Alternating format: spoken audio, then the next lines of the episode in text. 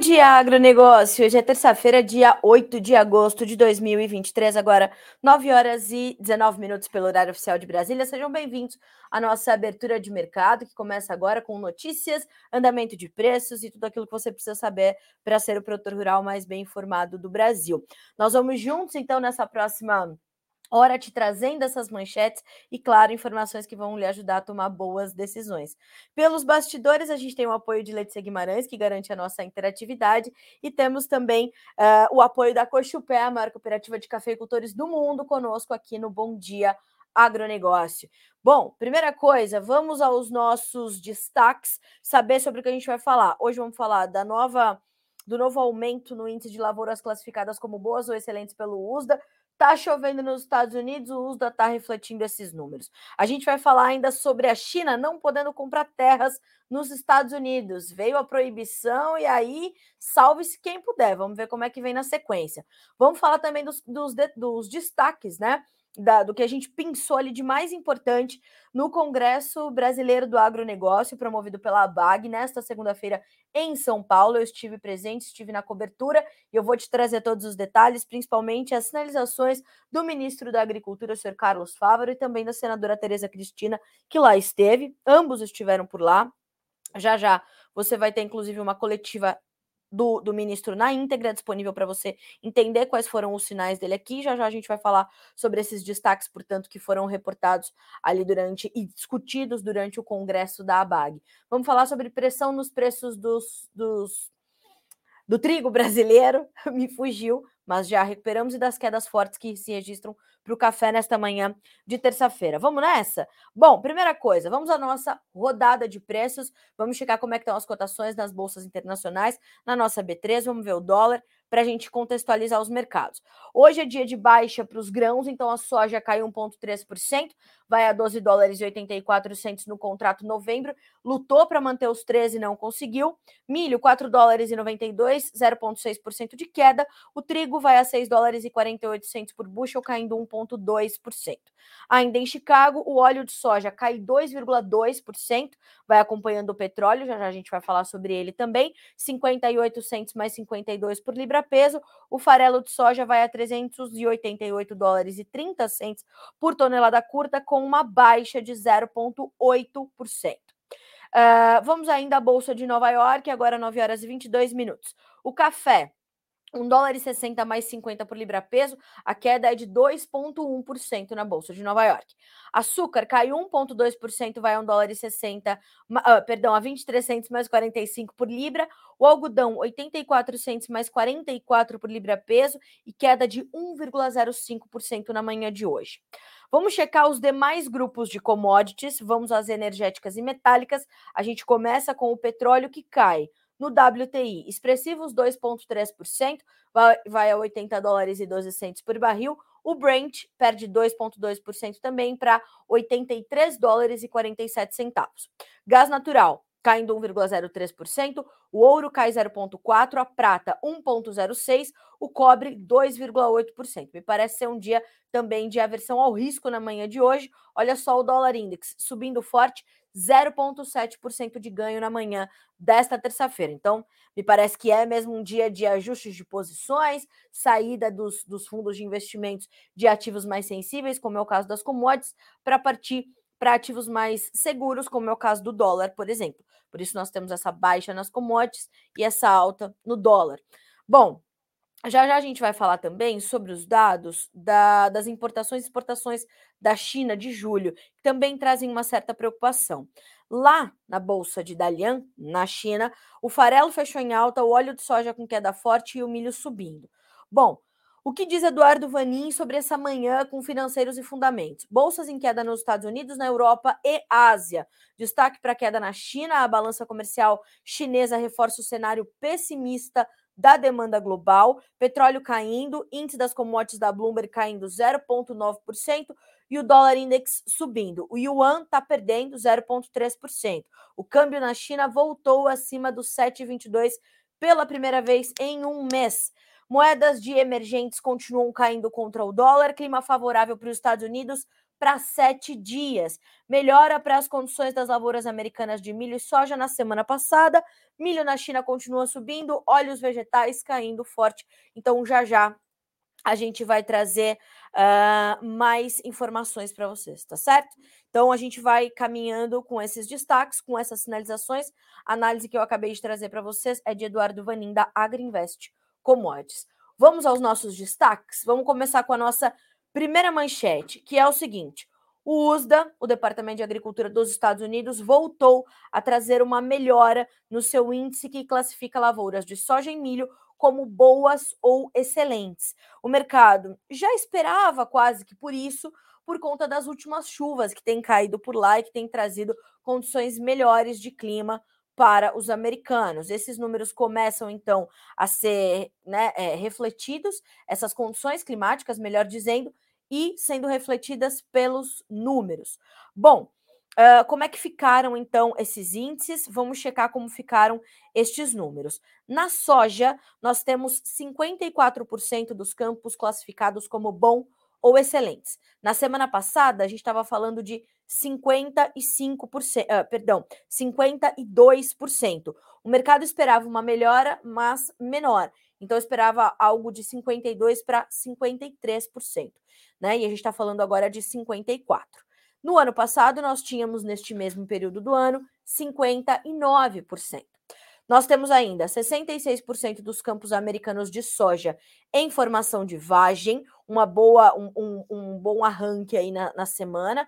Nós tínhamos no ano passado 59% e a média é 63%. Lembrando que o plantio aconteceu mais cedo esse ano e mais rápido, um, um ajuste de manejo do produtor dos Estados Unidos, e 90% das lavouras estão ainda em fase de floração.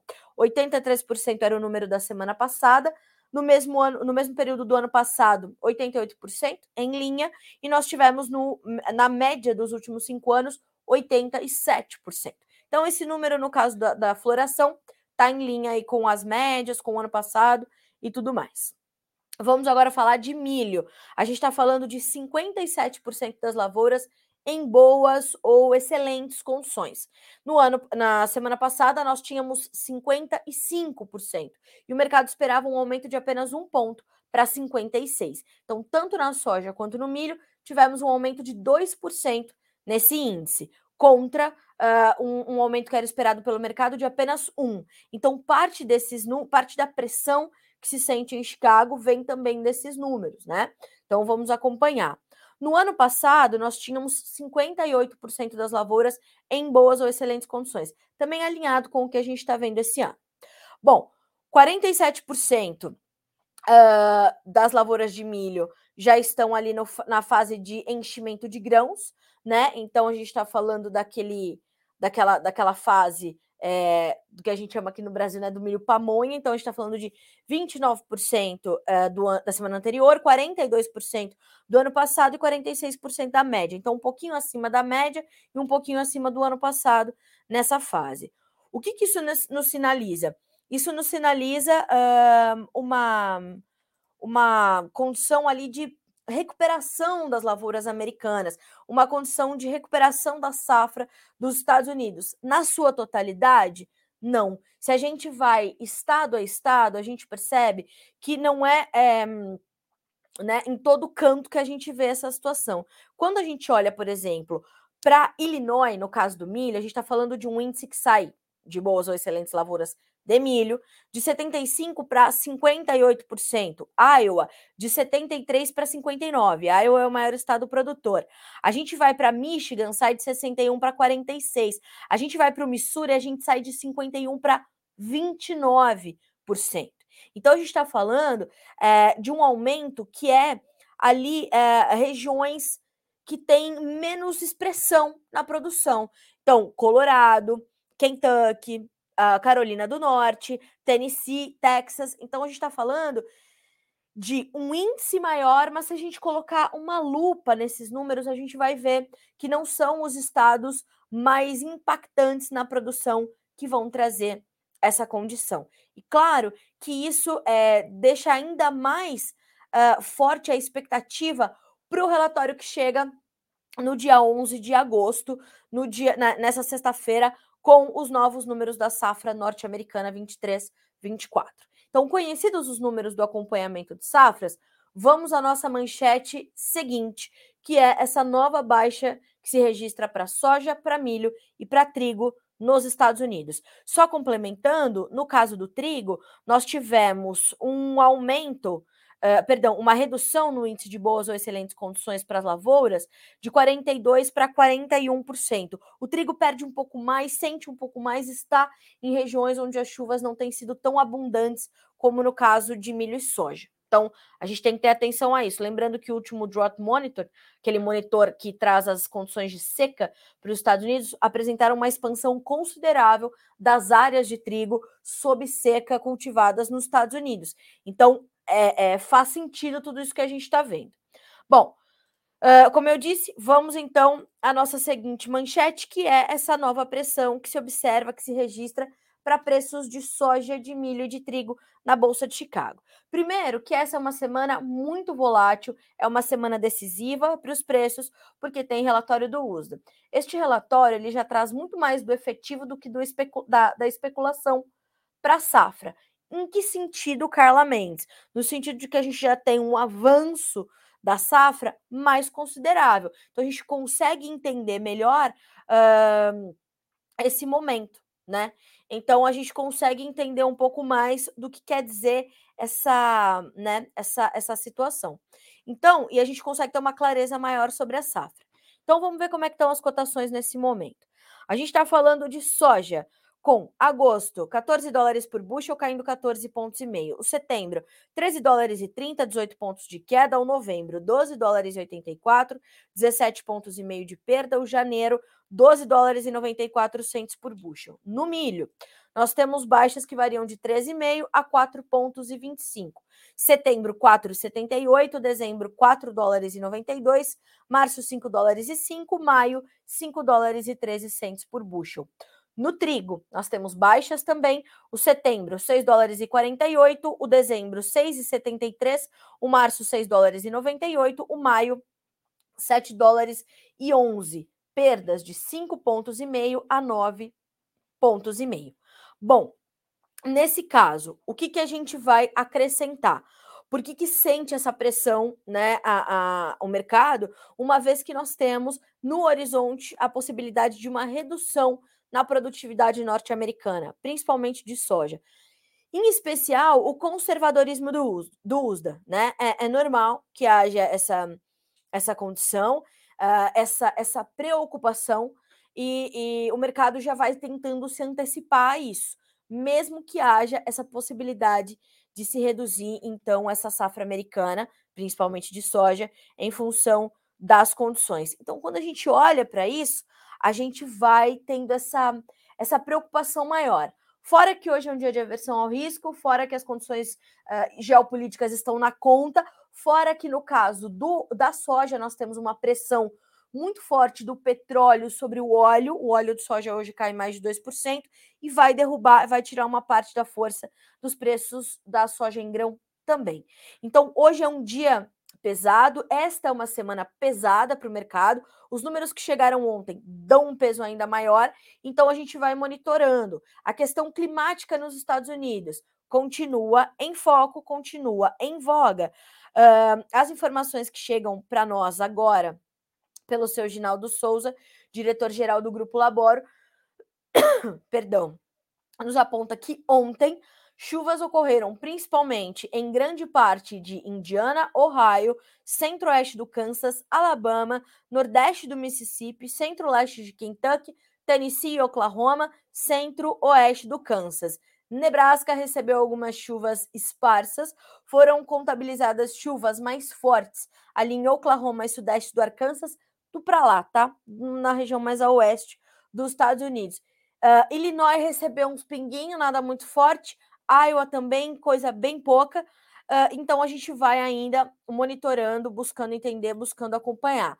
Mas as previsões para as próximas semanas, para os próximos dias, elas seguem indicando condições mais favoráveis de clima para os produtores americanos, tá? Então isso está no radar, isso está na conta e o mercado vai usar essa dessa premissa, vai se valer dessas informações para devolver um pouco dos últimos ganhos. Mais do que isso, os fundos vão se desfazendo de algumas posições, se ajustando em dias de aversão ao risco e à espera da chegada desses números na sexta-feira, 13 horas, horário de Brasília.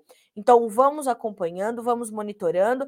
Eu até puxei aqui a análise do seu Ginaldo, grupo Laboro, para dividir com vocês na manhã de hoje. Commodities agrícolas em baixa, ele, ele diz, após a divulgação do relatório do Crop Progress, apontando melhoras na qualidade de soja em milho. Soja lidera o movimento de queda.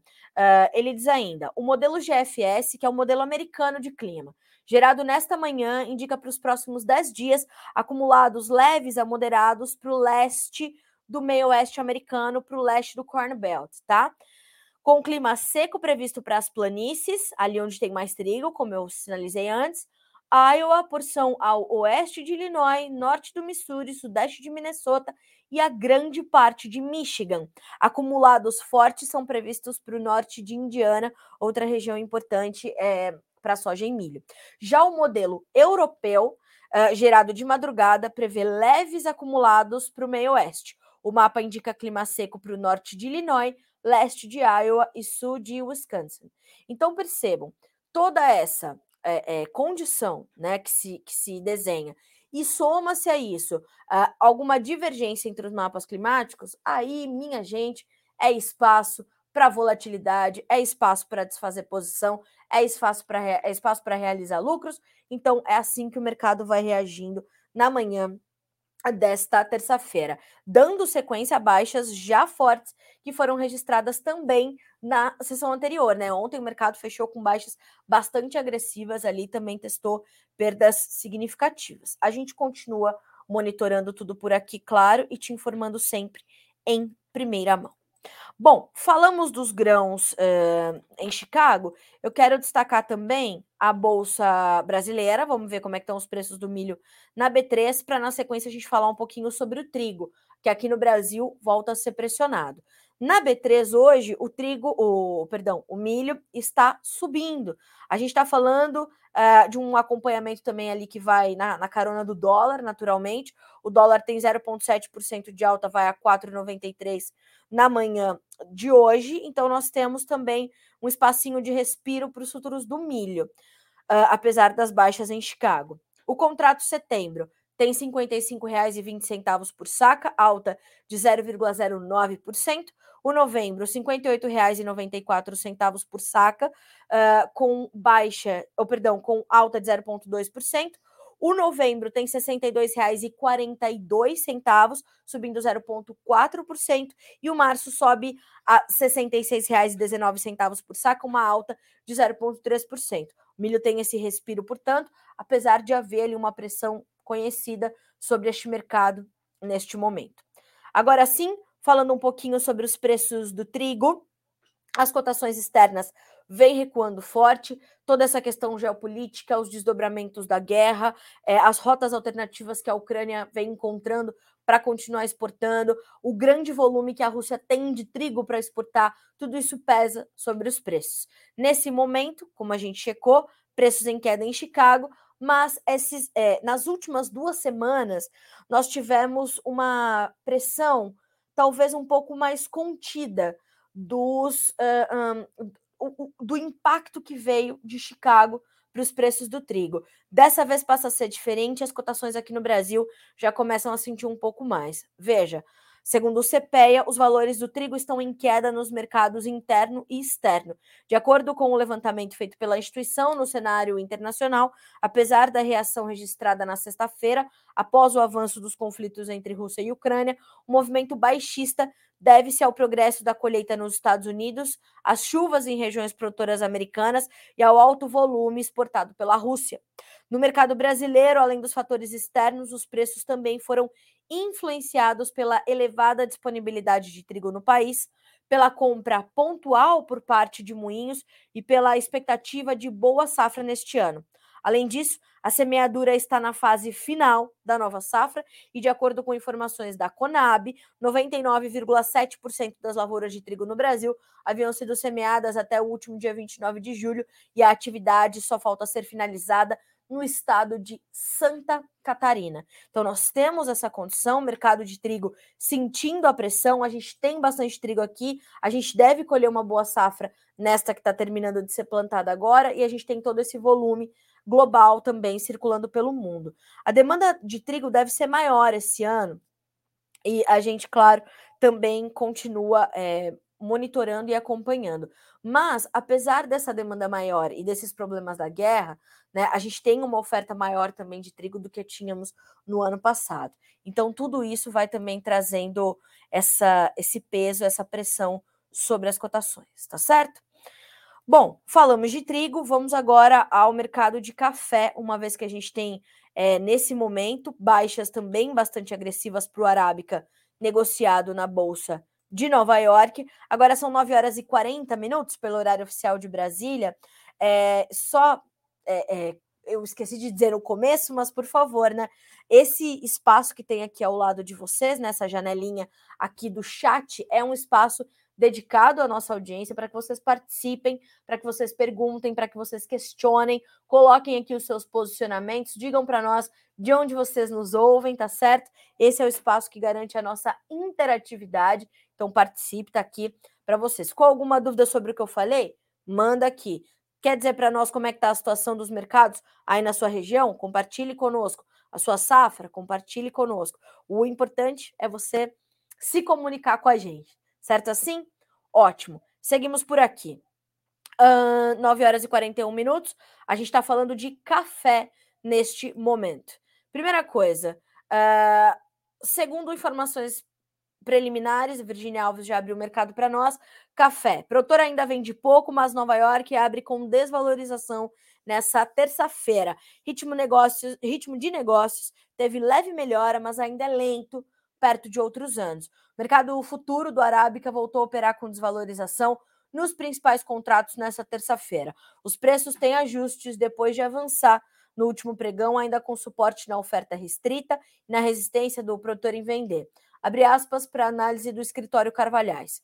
Com Nova York e o dólar em alta, os compradores no físico brasileiro melhoraram as bases de preço. Mesmo assim, o número de negócios fechados continuou com, uh, pequeno para esta época de entrada da nova safra, fecha aspas. Então a gente tem esta este equilíbrio né, das informações, mas ao mesmo tempo a gente sente é, o peso né, dessa, desse, desse, desse, dessa oferta maior que vem do Brasil. Agora, essa retenção do produtor ajudou a, a, a puxar um pouquinho. Mais do que tudo isso, hoje, como eu disse lá no comecinho do Bom Dia Agro, é um dia de mais aversão ao risco, é um dia de maior pressão para as commodities todas e o café vai na carona. Vamos checar os preços, como estão se comportando agora. Uh, vamos lá. Futuros do Arábica negociados na Bolsa de Nova York. Setembro, 1 dólar e 61 mais 40 por libra peso, 2,03% de queda. O dezembro, o março e o maio perdem todos 1,8%. O dezembro vai a 1 dólar e 60 mais 95, o março 1 dólar e 62 mais 5, o maio 1 dólar e 62 mais 75 por libra-peso. Na Bolsa de Londres, a gente tem também um mercado no negativo para o Conilon. Setembro, queda de 21 dólares por tonelada. Novembro, também de 21 dólares. Janeiro, 15 dólares a menos por tonelada. E março, 12 a menos. Quando a gente olha para o contrato novembro, a gente está falando de uh, eh, 2.661 dólares por tonelada no Conilon, certo? Essas são as informações preliminares do mercado de café. Virgínia vai ao, ao, longo do dia atualizando essas informações para você que nos acompanha por aqui, trazendo os detalhes do mercado e te apontando os motivos dessas baixas, portanto, nesta terça-feira. Bom, uh, agora a gente vai falar um pouquinho sobre as questões macroeconômicas, as questões políticas, porque são também geopolíticas, né? Porque são também importantes para nós. Primeira coisa, quero começar com informações sobre a balança comercial da China, porque os dados que foram divulgados nesta terça-feira apontam que importações e exportações chinesas caíram em julho e ameaçam mais uma vez as perspectivas de recuperação deste país.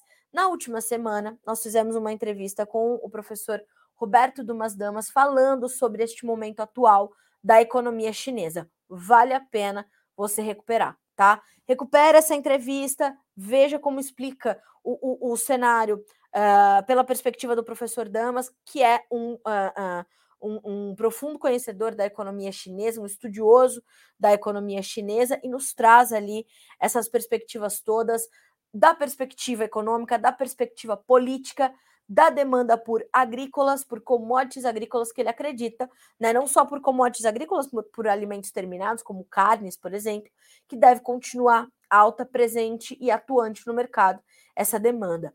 Outras demandas, como commodities metálicas, por exemplo, o Dumas já não é tão, não é tão positivo, já não, não tem uma perspectiva tão positiva, pelo atual momento em que está vivendo a China. Então vale a pena recuperar essa entrevista, tá? Enquanto isso, vamos checar aqui os dados da balança comercial chinesa. As importações e exportações da China caíram muito mais rápido do que o esperado em julho, segundo nos pontuou a agência de notícias Reuters, e a demanda mais fraca ameaça as perspectivas de recuperação na segunda maior economia do mundo, aumentando a pressão para que as autoridades liberem novos estímulos para um crescimento estável.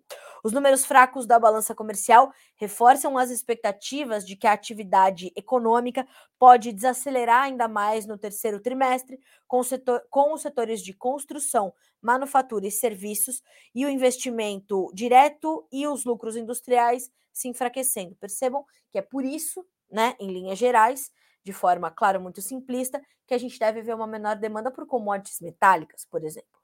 Uh, as importações caíram 12,4% na comparação uh, anual, né, segundo os dados da Administração Geral das Alfândegas da China, uh, bem pior do que a previsão de queda de 5% da pesquisa Reuters. Então, esperava uma queda de 5% na comparação anual, e aí a gente está falando de 12,4% mais que o dobro.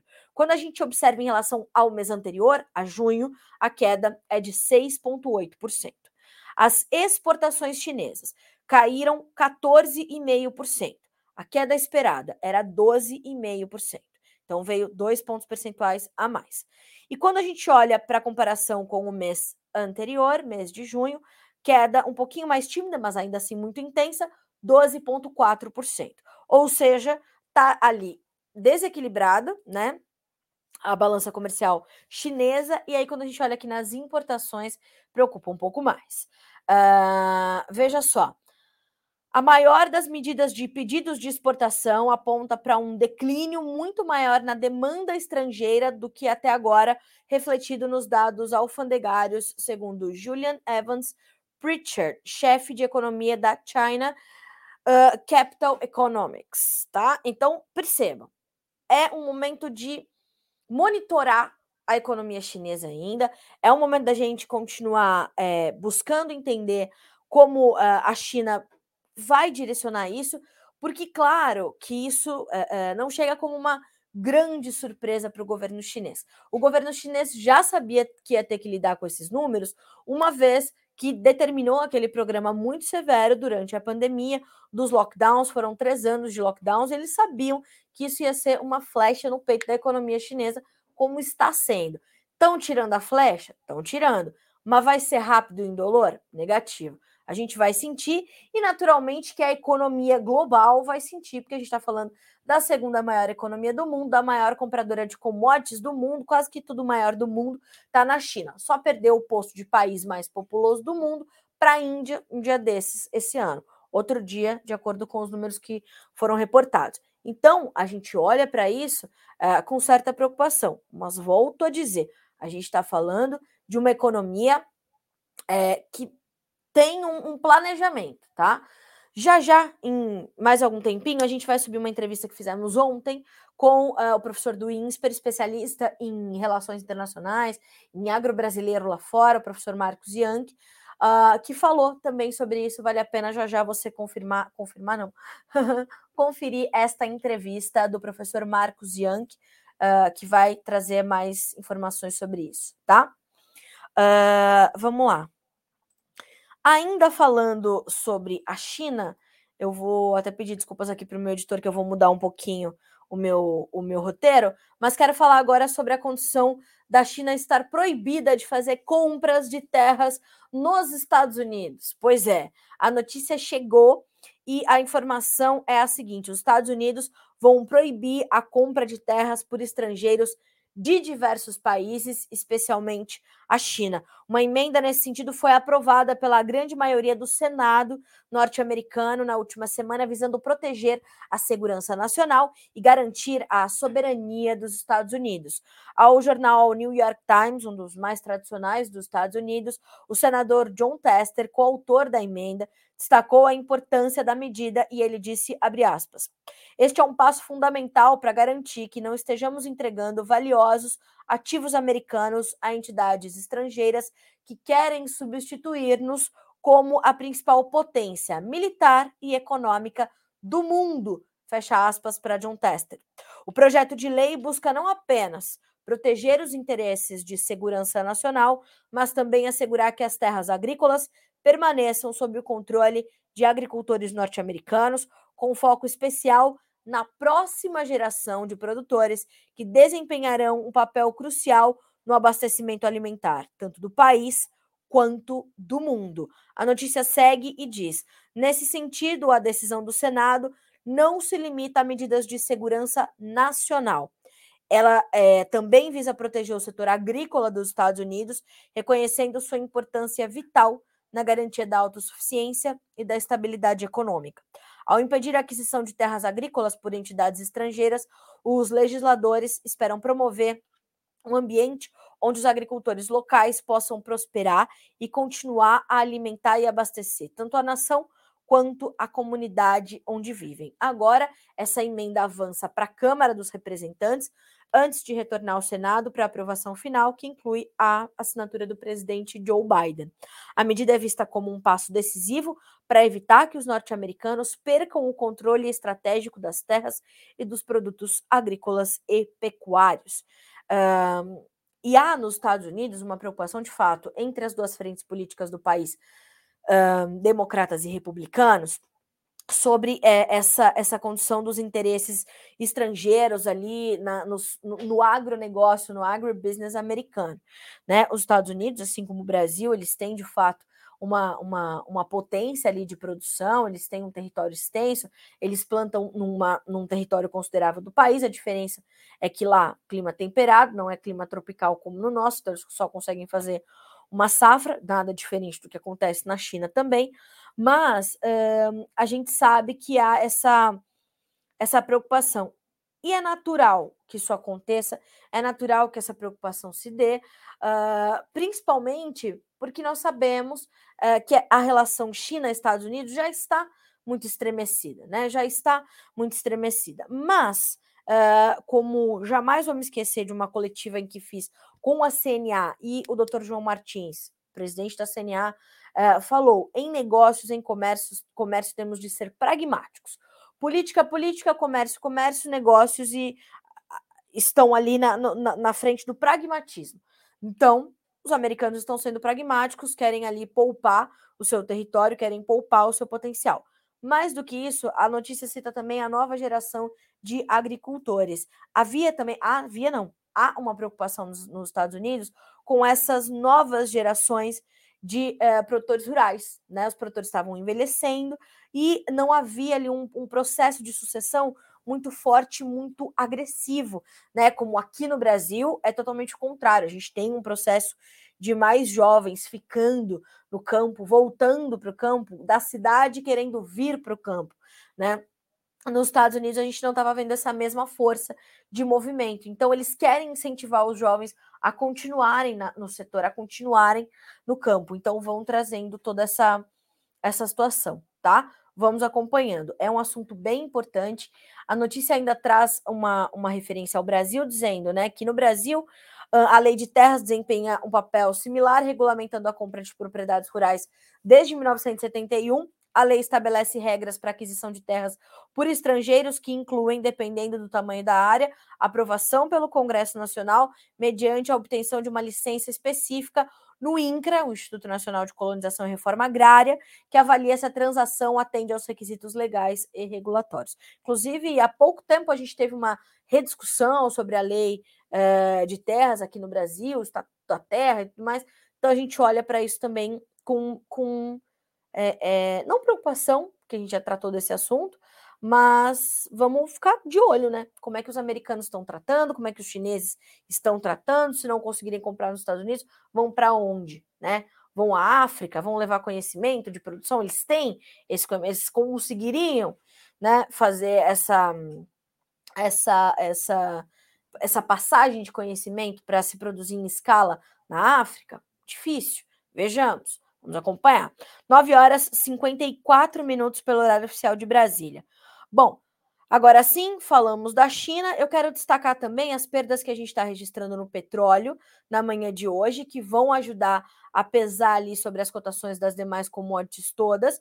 A gente está falando de perdas de mais de 2%, tanto no WTI quanto no, no Brent. Então, a gente está falando de 80 dólares e 38 centavos no WTI e no Brent 83 e 77. Segundo as informações das agências internacionais de notícias, os preços do petróleo estão caindo nessa terça-feira, mais uma vez preocupados com o cenário econômico mundial, principalmente depois das divulgações dos dados da balança comercial chinesa certo? Veja só, os dados mostraram que as importações e exportações da China caíram muito mais do que o esperado, em mais um sinal fraco no crescimento importador, uh, perdão, um sinal de fraco crescimento no maior importador de petróleo do mundo, embora as perdas tenham sido limitadas pelo esperado aperto na oferta. As importações de petróleo da China em julho, ou seja, no ano passado, foram de 43,7 milhões de toneladas métricas ou 10,3 milhões de barris por dia, segundo os dados da Administração Geral das Alfândegas, ah, por dia, perdão. Isso representa uma queda de 18,8% em relação às importações em julho, mas ainda um aumento de 17% em relação ao ano anterior, tá? Então, quando a gente olha para isso, de fato, traz uma certa preocupação, principalmente para o petróleo. Mas como a gente tem esse corte na produção, apontado pela OPEP, Organização dos Países Produtores e Exportadores de Petróleo, a gente tem um, uma tentativa de equilíbrio dos, das cotações. E aí, uh, o Vivek Dar, estrategista de commodities de mineração e Energia do Commonwealth Bank da Austrália disse: a decisão da Arábia Saudita de estender os cortes de produção até setembro, apesar dos futuros do Brent subirem acima de 80 por barril, sugere que o Reino Unido pode ter como meta um preço mais alto do que esses 80 dólares por barril. Vamos checar, tá? Vamos acompanhar.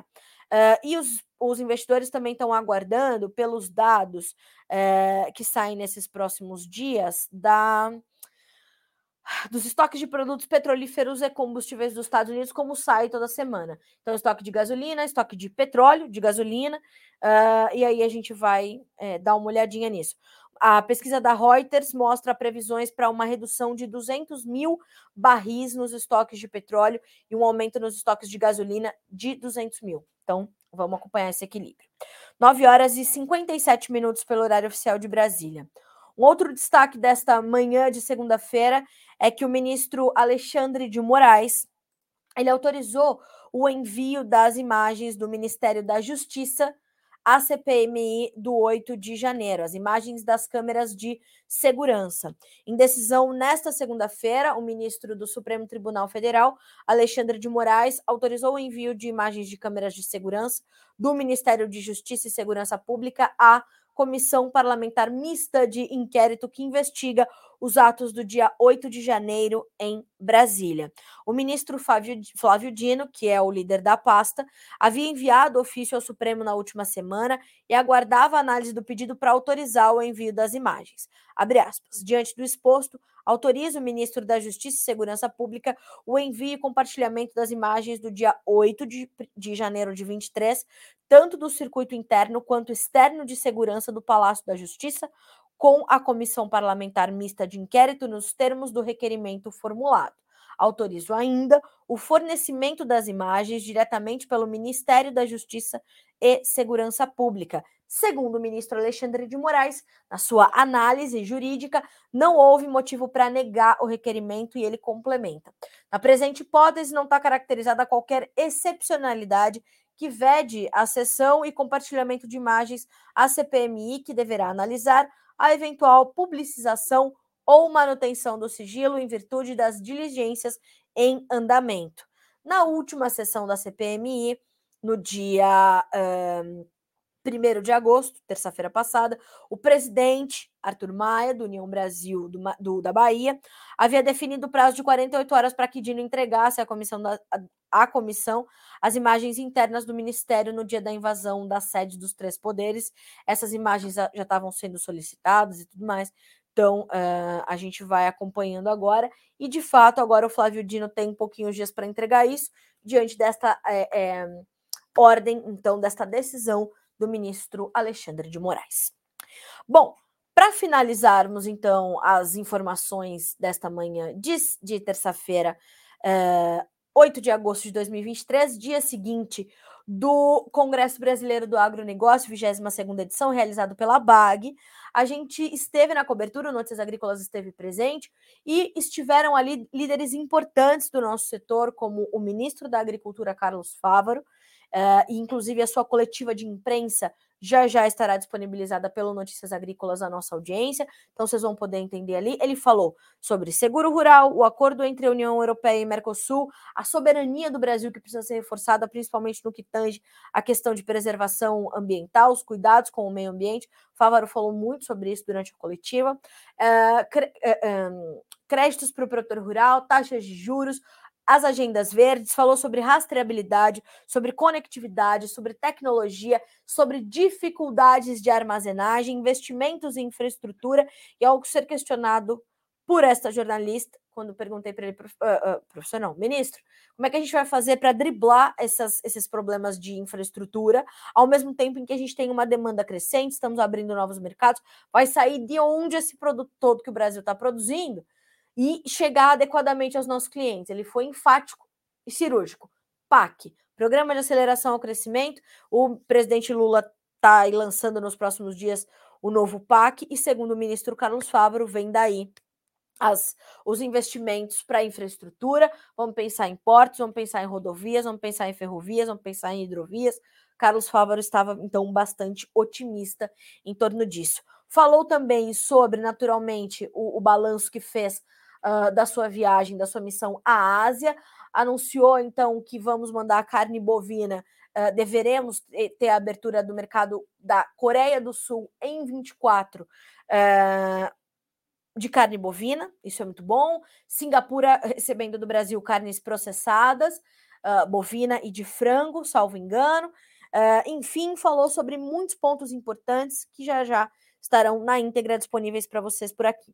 Estava por lá também a senadora Tereza Cristina, que foi a antecessora, junto de Marcos Montes, uh, de Carlos Fávaro, então foi ministra da Agricultura, gentilmente nos concedeu uma entrevista exclusiva, está disponível para você por aqui. Falou sobre os temas mais relevantes desse momento: lei dos defensivos, demarcações de terras indígenas, direito à propriedade privada, crédito, pagamento por serviços ambientais, um, um, uma, palavras muito alinhadas com o presidente da Frente Parlamentar da Agropecuária, o deputado Pedro Lupion, que por lá também esteve, e o ministro, o governador do estado de São Paulo, o senhor Tarcísio de Freitas, estava por lá e também fez uh, uh, grandes referências ao, ao agronegócio, ao estado de São Paulo como uma chave importante para o setor, principalmente logístico, falou da necessidade de se investir mais em logística, das ampliações no Porto de Santos, algo que também foi tratado pelo próprio ministro Fávaro. Então, os discursos, uh, as palavras, os planos, né, os, o, o, os focos estavam todos alinhados, e algo que foi pontuado também pelo presidente da ABAG no balanço final que fizemos com ele, uma entrevista para fecharmos o dia entender como é que ele, como é que ele percebeu né, as discussões e, e, e, e, as palavras desses líderes, e depois outros líderes que discutiram também é, é, temas pertinentes ao setor, e o tema do, do, do Congresso desse ano foi justamente esse, inovação e governança. Uh, o, o seu Caio Carvalho, que é o presidente da ABAG, falou sobre isso, né? Falou sobre essa linearidade na fala dos líderes, o que traz uma sinalização importante, porque não só a gente está olhando o que precisamos resolver aqui no curto médio prazo, mas para frente, quais serão os desafios do Brasil? Né? Em que, que o Brasil ainda precisa se conectar melhor? Como é que está a nossa comunicação? Né? Uh, e na, na, entrevista do, do Marcos Yankee, ele faz um, uma pontuação importante, que ele diz o seguinte: nós abrimos muitos novos mercados nos últimos anos, uh, mas não foi com acordo comercial. Né? Então a gente precisa olhar para esses acordos comerciais. O Marcos Yankee pro, pro, uh, sinaliza ali uma, uma colocação importante que é temos ali um, um, um, esforço muito concentrado nesse acordo União Europeia-Mercosul, enquanto poderíamos estar olhando para outros acordos também, como ali o Sudeste Asiático, uma região próspera que tem um potencial enorme, o Oriente Médio, que são essas, essas áreas onde esteve o ministro recentemente. Falou-se também sobre e o Marcos Bianchi também destacou a importância disso, desse programa amplo de recuperação de pastagens degradadas que temos no Brasil, para ou virarem pastagens produtivas ou áreas de produção agrícola. Então, uh, são assuntos muito atuais, mas uh, alguns desafios ainda antigos do Brasil. Então, percebam como a gente está tentando buscar soluções novas para problemas que já temos, mas os líderes bastante alinhados. Tereza Cristina falou sobre isso, falou sobre a importância dos três poderes, mais a sociedade civil organizada e as lideranças do setor, associações de classe e tudo mais, falando ali a mesma coisa para tentar chegar-se a uma solução mais rápido. Então, de fato, foi um congresso muito rico debates muito ricos, muito intensos, de grandes nomes da agricultura e grandes nomes sendo homenageados, como o nosso companheiro aqui do Notícias Agrícolas, o senhor José Luiz Tejão, nosso companheiro de jornada, ele que é um dos apresentadores do programa Conexão Campo Cidade, que acontece todas as segundas-feiras às 17h30, inclusive ontem falou-se sobre o congresso, falou-se sobre essa homenagem feita ao Tejão. O Tejão recebeu o prêmio Ney Bittencourt de Araújo, de quem foi muito amigo, inclusive, de com quem aprendeu muito, segundo ele nos contou também numa entrevista que já já você vai poder conferir aqui. Uh, ele foi, o Tejon, foi escolhido como a personalidade do ano do agronegócio pela BAG. E a apresentação do prêmio foi feita pelo grande e gigante Roberto Rodrigues. E Dr. Roberto uh, se referiu ao Tejon como o papa da comunicação no agronegócio. Veja você, dois gigantes no palco, trazendo ali trajetória, história e as soluções que continuam apresentando para o nosso setor. Então é muito, é muito emocionante para nós poder ver tudo isso de perto, né? Um outro ponto importante, e também já está disponível para você acompanhar por aqui, é a questão da demarcação das terras indígenas. O presidente do Instituto Pensar Agro, o, o não mais deputado, né? O Nilson Leitão, ele falou bastante sobre isso também, deu também uma entrevista exclusiva ao Notícias, falando sobre as preocupações com as recentes homologações, né, de terras pelo governo federal e mais do que isso, como é necessária e urgente a aprovação do marco temporal. Então ele explica ali direitinho o que está acontecendo, o que temos que ter atenção e agora é focar Senado Supremo Tribunal Federal. Chamou atenção para a particularidade do ministro Alexandre de Moraes, que faz pontuações importantes no seu voto, e é importante você revisitar essa entrevista para entender como está essa condição das demarcações de terras indígenas. Bom, temos aqui algumas perguntas, né? Eu quero, uh, antes de mais nada, dizer bom dia aqui para o Eduardo Borto, ali de Tangará da Serra, Mato Grosso, para o Camilo Semedo, aqui de Campinas, São Paulo, para Wagner Pelissari, de IEP, em São Paulo, para o Alex Maciel, para a dona Neuza, para uh, Lúcia Rota, de Goiás, para o Tiago Medeiros. Bom dia, Carla Mendes, Passos Minas Gerais. Você vê melhora nos preços para frente? Tiago, só me diga sobre qual produto estamos falando, tá? É, mas, de uma forma geral, é possível dizer também que os preços das commodities todas estão pressionados nesse momento, tá?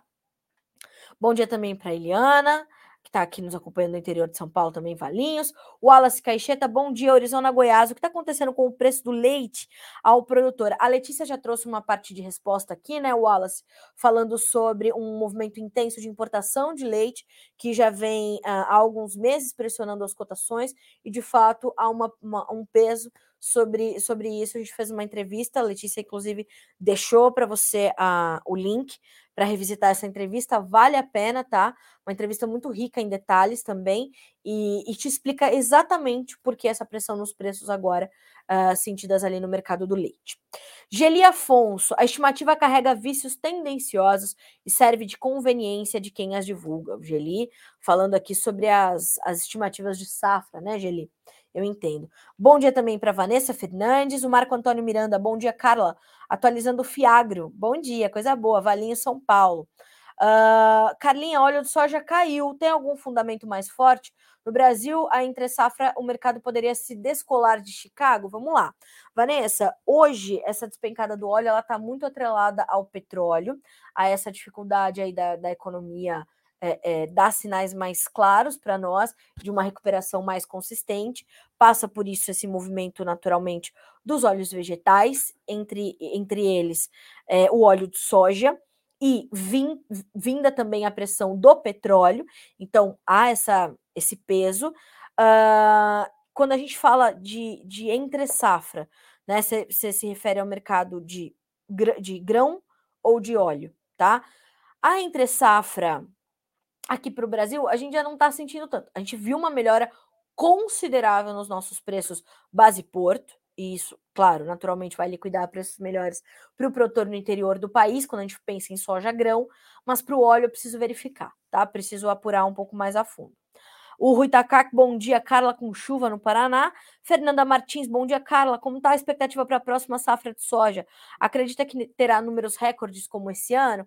Fernanda, vou sugerir que você acompanhe a entrevista do, do presidente da ProSoja Brasil, seu Antônio Galvão, que traz um, uma, uma análise bem realista dessa, dessas projeções para a safra que vem. Ainda há uma incógnita muito grande, porque há a possibilidade de se diminuir um pouco mais a área de milho verão para se cultivar um pouco mais de soja, não deve ser um aumento muito expressivo, no entanto, dessa área, por conta das margens apertadas, da dificuldade de capitalização do produtor.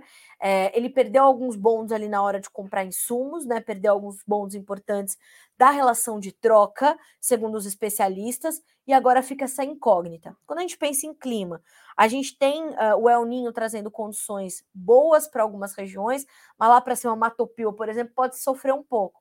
Então, é, números recordes, eu, eu não sei se a gente vai a números recordes, eu imagino que sim, Uh, mas a gente vai ter que ter muita atenção à questão climática, em como vem esse aumento ou não de área, tá? E o investimento que o produtor está fazendo também em tecnologia para também conseguir driblar via produtividade esses preços mais baixos, tá? Bom dia também para o Jonathan Freitas, de Rio Brilhante, Mato Grosso do Sul, para a Valquíria uh, de Bonito, também no Mato Grosso do Sul, Vinícius Chambré. Brasil deve seguir o mesmo caminho. Chinesada vem aqui, compra políticos corruptos, se apostam no país sem dar um tiro. Pois é. Paulo César Carvalho, me assusta esses números da China. A economia lá realmente colocou o pé no freio. Se os números oficiais estão assim, imagine os reais. Provavelmente queda nas commodities. Já está acontecendo, né, Paulo? Mas, volto a dizer, ouça e revisite a entrevista do professor Dumas, tá? Professor Roberto Dumas Damas, ó. Roberto, menu, vídeos, vai procurar Roberto. Dumas Damas, tá? Ouçam essa entrevista sobre China, economia chinesa, como é que o governo vê isso, como é que está se planejando, se preparando, o que, o que o governo já sabia que ia acontecer, vale a pena, tá?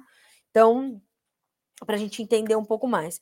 Leonardo, bom dia aqui no sul de Minas, muitos produtores migrando pra, do café para cereais. Olha aí, né?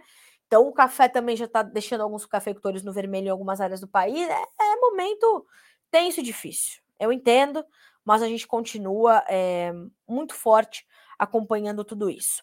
São 10 horas e 12 minutos pelo horário oficial de Brasília. Eu quero agradecer a companhia de vocês até aqui, uh, nessa edição do Bom Dia Agronegócio. Amanhã estamos juntos novamente a partir das 9 horas, horário de Brasília. Eu estou te esperando. A programação do Notícias Agrícolas continua para que vocês sejam sempre os produtores rurais mais bem informados do Brasil.